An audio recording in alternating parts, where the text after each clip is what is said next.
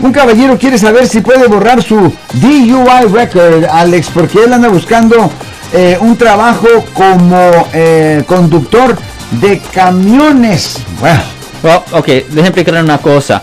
Normalmente cuando una persona ah, está buscando hacer una limpieza de una convicción penal, obviamente es por razones de obtener trabajo, seguro, préstamo y vivienda. Ahora, cuando se hace una limpieza de la convicción penal, se hace la limpieza del registro criminal en la corte criminal. Y generalmente eso es suficiente para que no le afecte por razones de ganar trabajos. El problema, Marcos, lo siento por la interrupción, su video va a continuar monetariamente. Solo voy a mencionar que si usted ha sido acusado por haber cometido cualquier delito aquí en el área de la Bahía Norte, California, por favor no se espere, llame el nuevo teléfono que ven en la pantalla o llame para hacer una cita inmediatamente al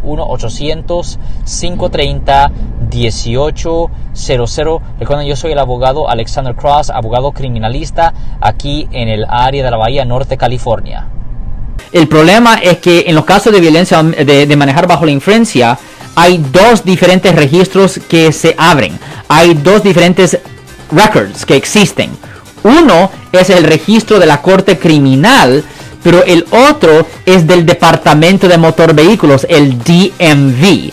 El problema es que cuando se hace una limpieza de la convicción penal, se limpia el registro de la Corte pero no del departamento de motor vehículos. Y el problema es que si usted está buscando un trabajo de conducir, un trabajo de manejo, ellos no solo van a mirar su registro de la corte. Ellos también van a mirar su registro del departamento de motor vehículos. Mm. So, sí se puede limpiar por la parte de la corte, pero no la parte del DMV. Y un trabajo de manejar todavía le va a negar trabajo basado en el registro del DMV. Si les gustó este video, suscríbanse a este canal, aprieten el botón para suscribirse y si quieren notificación de otros videos en el futuro, toquen la campana para obtener notificaciones.